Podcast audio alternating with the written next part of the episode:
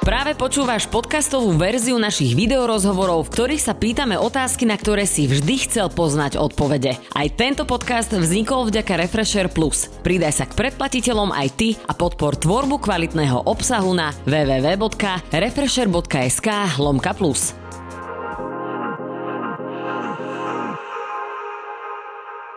Ahojte, ja som Beka a som veľmi rada, že som opäť v našej Refresher obývačke. Dnes sa pozrieme na budúcnosť československého MMA. Svet sa kvôli koronakríze mení a inak to nie je ani vo svete MMA, ktorý zásadné zmeny pociťuje už od začiatku prvých opatrení. Organizácia Octagon svoje zápasy pre niekoľko desiatok tisíc divákov odložila na neurčito. Spoluzakladateľ organizácie Pavol Neruda krízu považuje za hodenú rukavicu, s ktorou je ochotný sa popasovať. Aj preto prichádza s konceptom Octagon Underground, ktorý má poskytnúť divákom a zápasníkom kompenzáciu za všetko, o čo dočasne prichádzajú. Aj o týchto témach sa dnes budem rozprávať so spoluzakladateľom organizácie Octagon, Pavlom Nerudom. No a za MMA zápasníkov dnes prišiel rozprávať Rony Paradise. Chalani, čaute. Ahoj. Ešte raz vás vítam v našej obývačke a som veľmi rada, že ste si našli čas. Hneď skočím uh, do témy, ktorá síce nie je úplne originálna, ale stále je aktuálna a stále sa nás všetkých veľmi dotýka.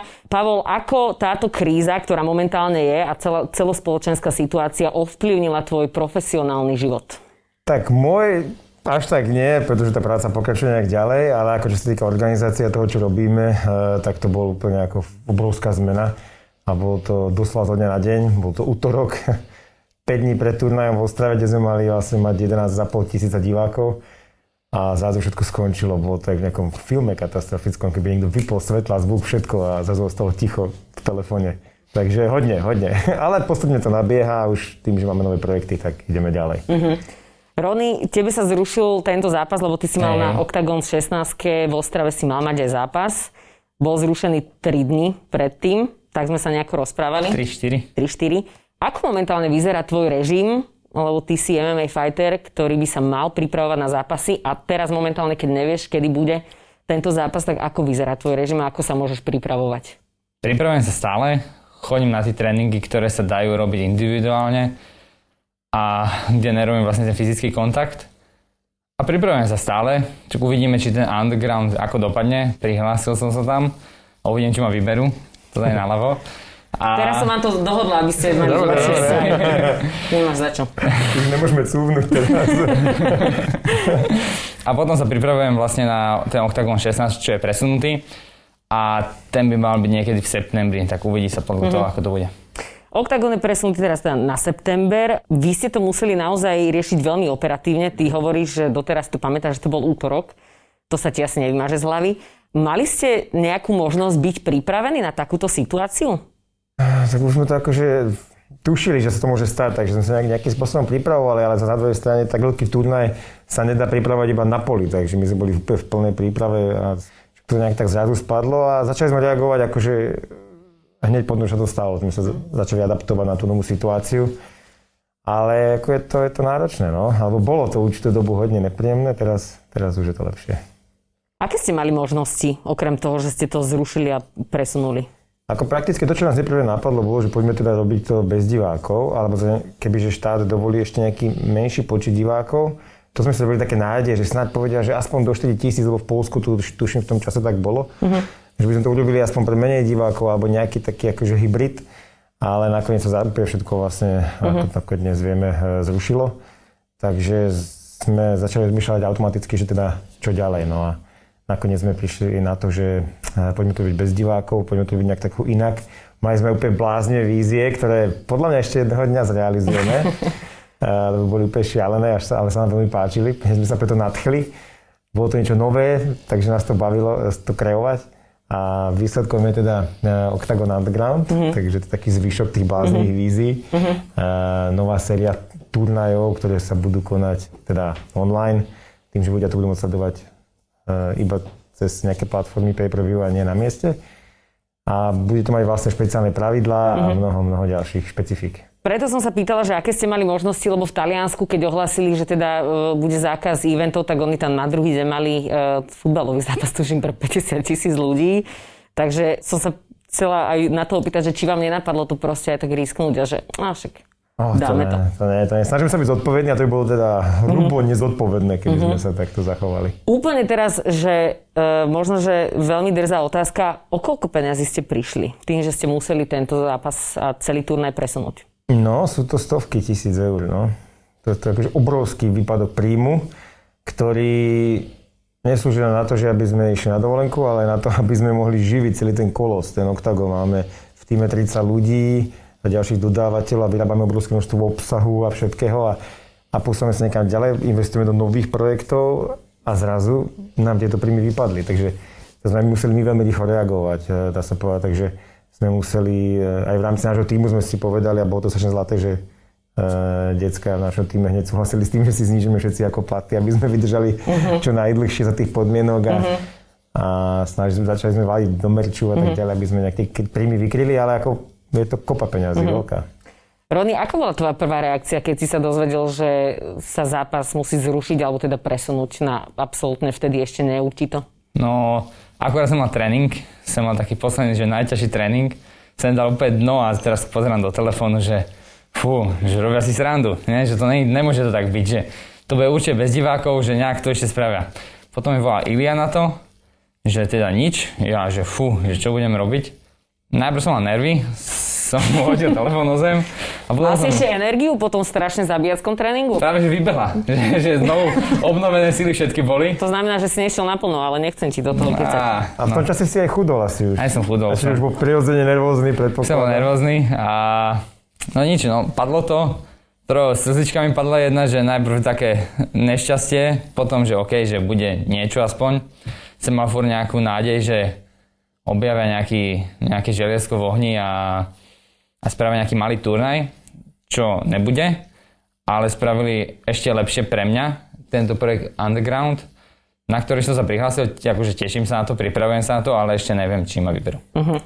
No však tuto budete mať možnosť si ešte pokecať. Ja myslím, že to dopadne. No, no, nechajte si to otvorené. Uh, moja otázka ešte predtým, ako teda sa budeme rozprávať o Octagon Underground projekte. Ako zareagovali sponzory na celú túto situáciu? V prvom rade sa pýtam teba, že ako podporujú momentálne fighterov, ktorí majú naozaj podľa mňa dosť veľký výpadok možno, že s príjmov. Ja mám väčšinu sponzorov, že celoročne, takže ja fungujem na tom ešte tak na 50%. 50% mám našetrených, takže je to také vyvážené teraz. Zodpovedný Zodpovedný. Dosť super. Ako zareagovali sponzory vo vašom prípade? Či podporili nejakú organizáciu, alebo či sa na to snažili uľahčiť? Ako toto bola situácia, do ktorej sa dostali všetci spolu, čiže aj my, aj sponzori, že sme sa zrazu všetci ocitli v stračkách, keď mm-hmm. tak mhm. poviem. Takže skôr naopak my sme uvažovali nad tým, že ako môžeme my im pomôcť, ako bezodplatne. Mm-hmm. E, takže sme nejak, čo normálne nerobíme, že na naše sociálne siete nedávame partnerov vôbec, lebo chceme teda pekne čisté, máte feedy a mm-hmm informácie, tak sme začali dávať, ich propagovať, pomáhať im aspoň v tejto nelahké dobe, takže skôr naopak, my sme začali pre nich niečo navyše. No to je pekné. Aby sme vedeli, že k sebe patríme aj v ťažkých časoch a potom aj v dobrých, dúfam. Uh-huh. Ako teraz momentálne si zarábajú fajtery, keď sú mimo zápasového obdobia? No nejako, ale kto je šikovný sa vynájde. Môžete robiť online, uh, súkromky, dá sa to, je to blbosť podľa mňa, ale dá, dá sa to. Ja to nerobím, ale poznám chalana, čo to robí a niečo z toho málo je. Ja fungujem tak, že trené a ešte stále ma podporujú moji ľudia. Mali ste zatiaľ, alebo teda to je skôr otázka na teba, uh, Pavol, nejaký prípad fightera, ktorého to normálne, že položilo finančné na lopatky a musel sa vzdať zatiaľ svoje kariéry na určitú dobu? Z- zatiaľ nie, pretože to trvá nejakých teraz 7 týždňov to môže byť. Takže tá karanténa. A si myslím, že mnohí to stále ešte nechápu, by som povedal. Práve som prekvapený, že mnohí si neuvedomujú podľa mňa závažnosť tej situácie, čo tu bude znamenať pre nich, pre ich aj sponzoringy a ten výpadok z príjmov, keďže nebudú ešte nejaké turnaje dlho. Tak e, zatiaľ nie, ale si myslím, že ako k tomu blížia určite niektorí, ako mm-hmm. bohužiaľ. No. Práve preto sme prišli aj s tým projektom. Ako naša najväčšia motivácia bola poďme niečo robiť, poďme chalanom teraz, keď vypadli príjmy, na nejakú možnosť zarobiť si, zarobiť si aspoň niečo. Tento projekt uh, vlastne bude fungovať online. Poďme si ho trošku priblížiť. Čo od neho môžeme očakávať? Lebo viem, že vy ste tam trošku menili aj pravidla Áno. toho zápasenia. To sú vlastne, to vlastne pravidla Octagon Underground, tak sme ich nazvali. Takže nie je to MMA, nie je to ani klasický postoj, nejaký box K1 alebo tak. ale sú to také veľmi špecifické pravidlá, na ktoré sme my sami zvedaví. Nikto ešte nikdy nevidel nikoho bojovať podľa týchto pravidiel, ani my sami. projekt, no, takže je, je to prevažne postoj, čo si myslím, že Ronimu vyhovuje, preto je tak asi rád, že e, ten čo také vzniklo. E, všetky tie postojárske techniky, box, K1, tajský box a tak ďalej. Ale z MMA nám zostáva e, strhy na zem. To znamená, že môže tam byť takedown, niekto strhne toho druhého na zem a keď ho udrží 3 sekundy na zemi, to znamená, že premenil ten svoj útok akože úspešne, tak e, vlastne dostane bod, hej, alebo takto po troch e, úspešných týchto takedownov e, získava bod pre seba v danom kole. Čo je veľká výhoda v tom systéme bodovania. Takže sú to také unikátne pravidlá, ktoré uvidíme, čo prinesú. No. A je to vymyslený taký systém pyramíd, kedy na jednej strane sú Češi, na druhej Slováci, tí sa budú byť medzi sebou, keďže nemôžeme cestovať.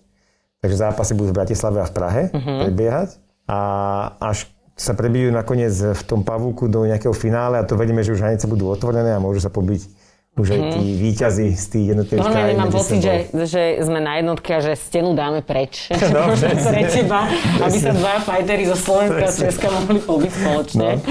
Takže tam, veľmi super. Tam bude sa rátať... s Matovičom potiahnu stenu. Ináč, to by sme mohli navrhnúť. Čo sa týka tohto projektu, skore z tohto, z Octagon Underground sa budú rátať aj potom do nejakého toho celkového skóre, mm, toho fightera a MMA zápasníka? Nie, to práve, že to sa volá, že Sherdog, taká tá svetová nejaká štatistika, kde sa uh, uznáva to skóre uh-huh. každého bojovníka, je to dôležité pre nich v kariére. Tak toto sa nebude zapisovať do týchto štatistík práve kvôli tomu, že, tak aj Ronny hovoril, že nemôže úplne trénovať, nemôže byť úplne v plnej príprave a vlastne bol by nefér, keby uh-huh. sa nemohol plnohodnotne pripraviť na nejaký zápas a potom mu ho ale zapíšeme do kariéry. Hej? Takže je to Aké to má výhody pre fighterov, ktorí sa teda dajú na tento projekt, prihlásili sa a budú vybratí? Ja poviem z tej promoterskej roli, možno poviem z tej zápasníckej, že ja si myslím, že tá výhoda je v tom, že jednak v tomto nelahkom období si môžu písať na nejaké peniaze. My sme do toho dali pôvodne 100 tisíc, ako keby, čo rozdelíme na tie výplaty a nakoniec sa narastlo až na nejakých 120 tisíc eur. Uh-huh ktoré budú vyplatené tým bojovníkom, takže verím tomu, že im to pomôže, to je akože jedna vec. A druhá vec, tá výhoda je v tom, že sa prihlásili nielen MMA zápasníci, ale aj veľké hviezdy stand-upových športov, majstri sveta v tajskom boxe, K1, Babi sa prihlásili akože úplne špička československej scény. Takže pri tom má výhodu, že vlastne o nič nejde, môžeme si to vyskúšať, nikde sa mi to, nikde sa mi to nezapíše. Uh-huh. Je to prevažne postoj, čo mnohí majú radi a môžu zase tých svojich sponzorov ukázať, bude ich vidieť, bude sa o nich hovoriť, takže budeme znova žiť ten koloto, že budeme sa všetci baviť spoločne v nejakom projekte. Rony, pre teba tento koncept je v čom atraktívny?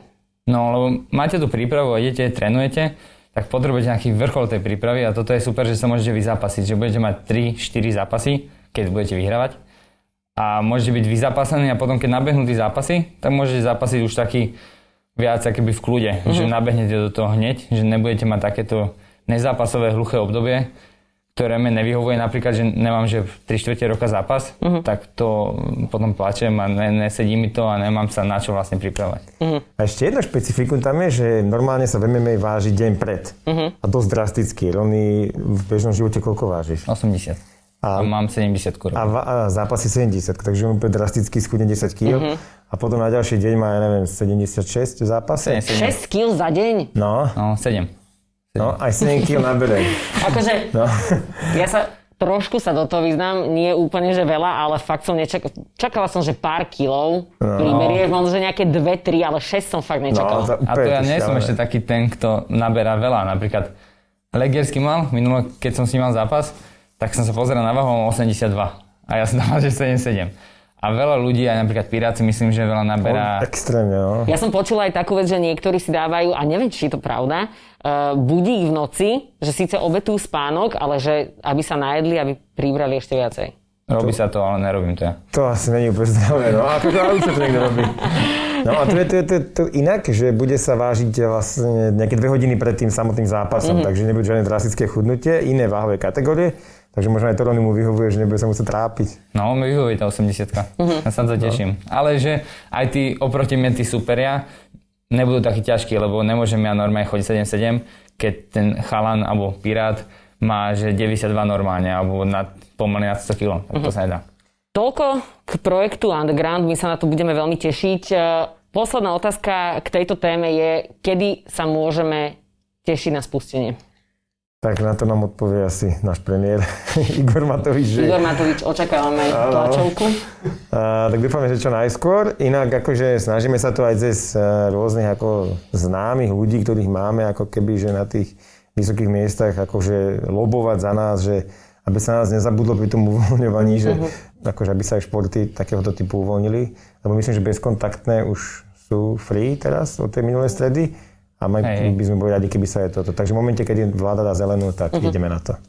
Dobre, poďme sa teraz ale trošku vrátiť e, naspäť v čase do roku 2016. Vy ste vtedy spustili projekt Octagon Výzva, to bol televízny projekt, v ktorom ste sa trošku snažili aj demonstrovať, že MMA nie je len násilie a niečo, čo nemá zmysel. Myslím si, že po niekoľkých rokoch už ľudia chápu, že je to jeden z najťažších športov a je to bojové umenie a myslím si, že o tom hovoria aj samotné počty ľudí na týchto eventoch. Poďme si pripomenúť úvod z tejto show.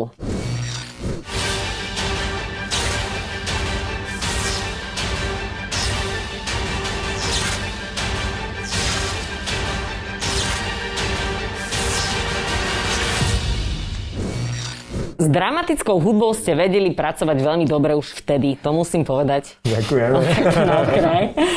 Eh, keď si takto pozrieš eh, takéto video, alebo máš taký reminder eh, spred niekoľkých rokov a teraz sa pozrieš na to, že ako ste ďaleko, aké máš pri tom pocity?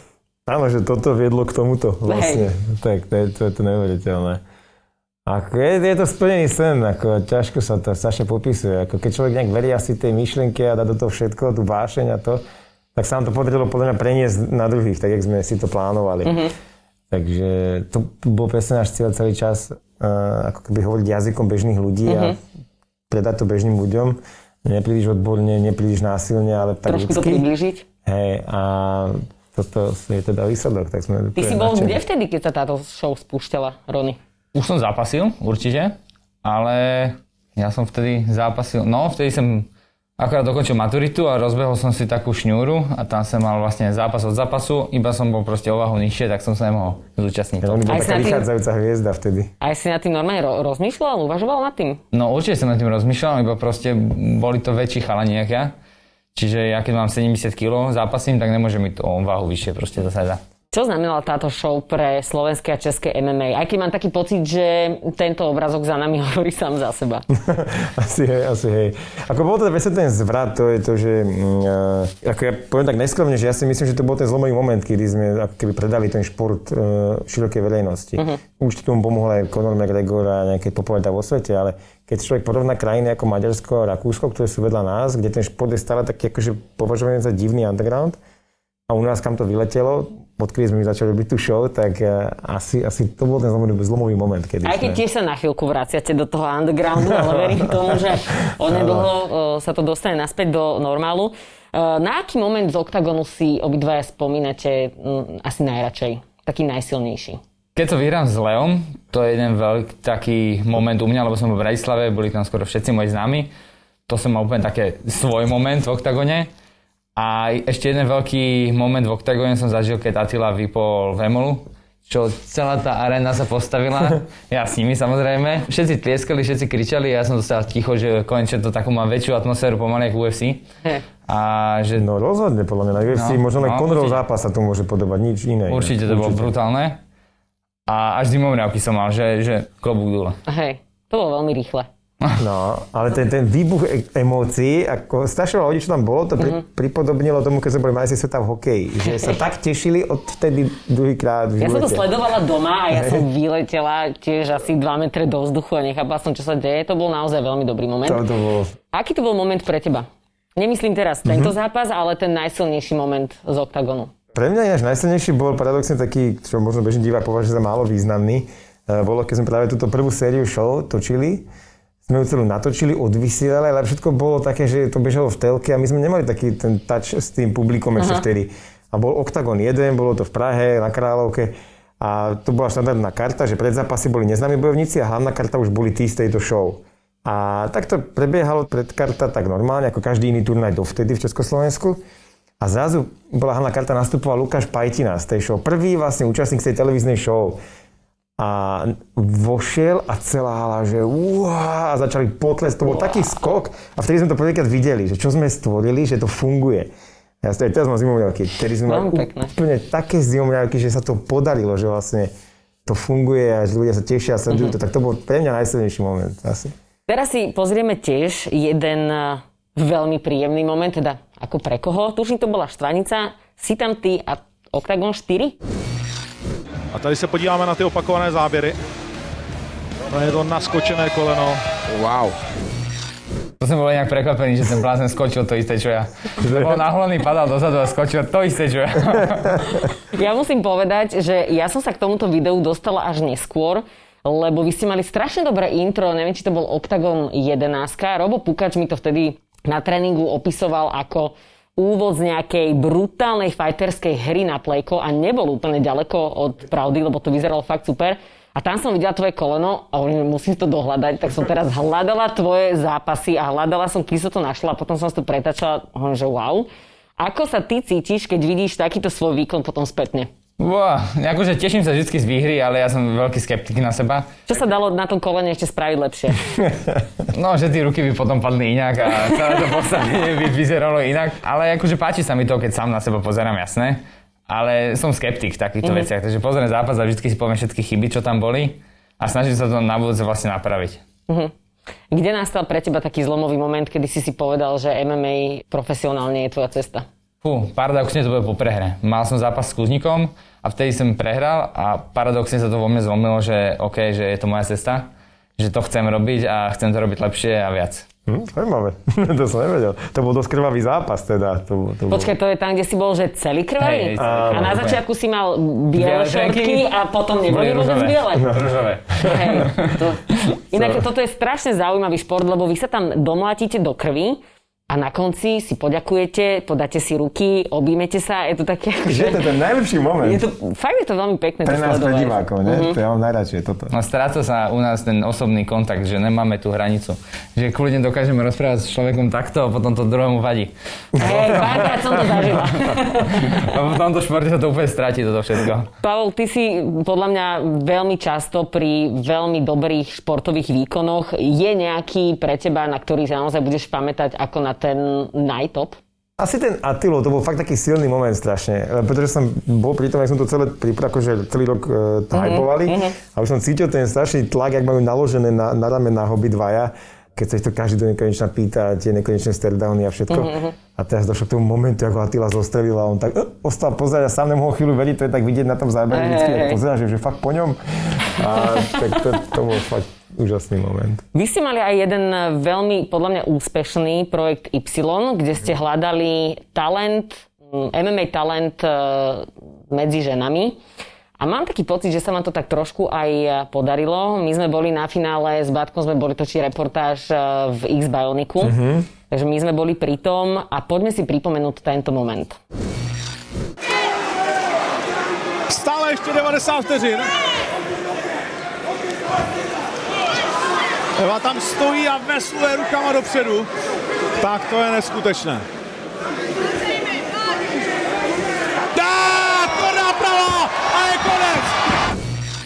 Ja musím povedať, že toto bol finálový zápas. Videli sme Ivy Haškovú a Evu Borodáčovú. Ivy vyhrala a iba pre tých, ktorí nevedia, o čom e, sa tu teraz rozprávame, vy ste našli mladú babu, modelku, neviem, či študuje právo alebo psychológiu, byť, no, niečo právo, podobné. Myslím a brutálne sa v klietke bije ako tiger.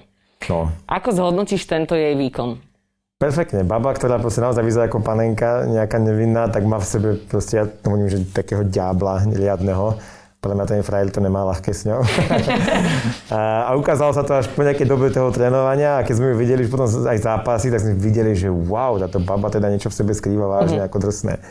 Takže a bol to krásny prerod proste z tej obyčajnej baby, ktorá ešte plakala pri tom prvom rozhovore a potom z nej sa stalo toto. Ona bola veľmi milá, aj my, keď sme sa s ňou rozprávali, bola naozaj pôsobila že... veľmi krehkým dojmom a potom som si hovorila, že nenechaj sa oklamať, práve vypla babu a už druhú, za druhý svoj zápas. Ako vnímate ženy v MMA? No, mne sa to moc nepáči. Ja podľa mňa, to je taký mužský šport a malo by to tam zostať, ale nevadí, zase aby feministky ma nezabili tady. Zase Môžu to robiť, jasné, ale mne osobne sa to nepáči. Neviem si predstaviť, že moja priateľka by sa byla alebo tak, takže je to také zvláštne. Neviem si to predstaviť. Uh-huh. Ja to zase ja to zbožňujem. Proste, že, že mi to príde strašne tak iné, to ženské, ženy dávajú do toho športu niečo úplne iné ako muži. Že chlapi, keď sa bijú, tak je to vidieť, že sú to dvaja športovci, ktorí si merujú svoje síly, kto je lepšie pripravený. Hej? Aj keď to je štolku, tak viac mi hovorí, že ja ťa porazím, lebo som sa lepšie pripravil ako ty. Ale ženy, keď sa bijú v klietke, tak to je ako o život. Ja, proste, sa idú zabiť. Že?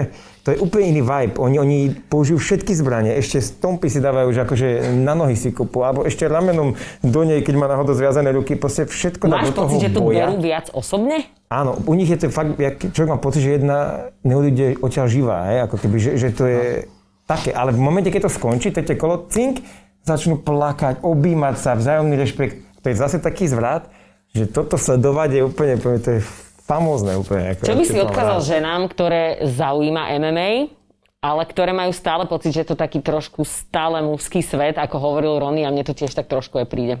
A ja myslím, že ne, treba to vyskúšať ísť na tréning a proste pustiť sa do toho, že ja som v tomto feminista, takže ja to doprajem tým babám. Ja nehovorím, Dobraj že... mi trošku bitky. Ja nehovorím, že tí baby nemôžu trénovať, ale už ten športový výkon je taký trošku mne to príde, že sa idú zabiť baby, naozaj. Že? že tam no. pustia nejaké hormóny a proste zabijú sa. No.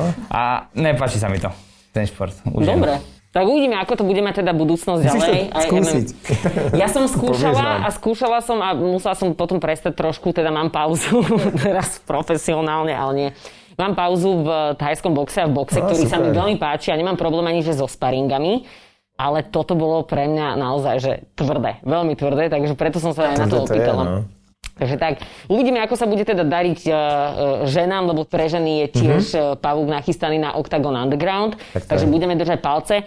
Chalani, ďakujem veľmi pekne, že ste si na nás našli čas. Uh, verím tomu, že eventy o chvíľočku budú možné a že sa teda na nejakom veľkolepom uvidíme čoskoro. Uh, Rony, tebe veľa síl do zápasov, verím tomu, že sa ďakujem. uvidíme čoskoro. Takže ďakujem, ďakujeme, chalani. Ďakujeme. ďakujeme.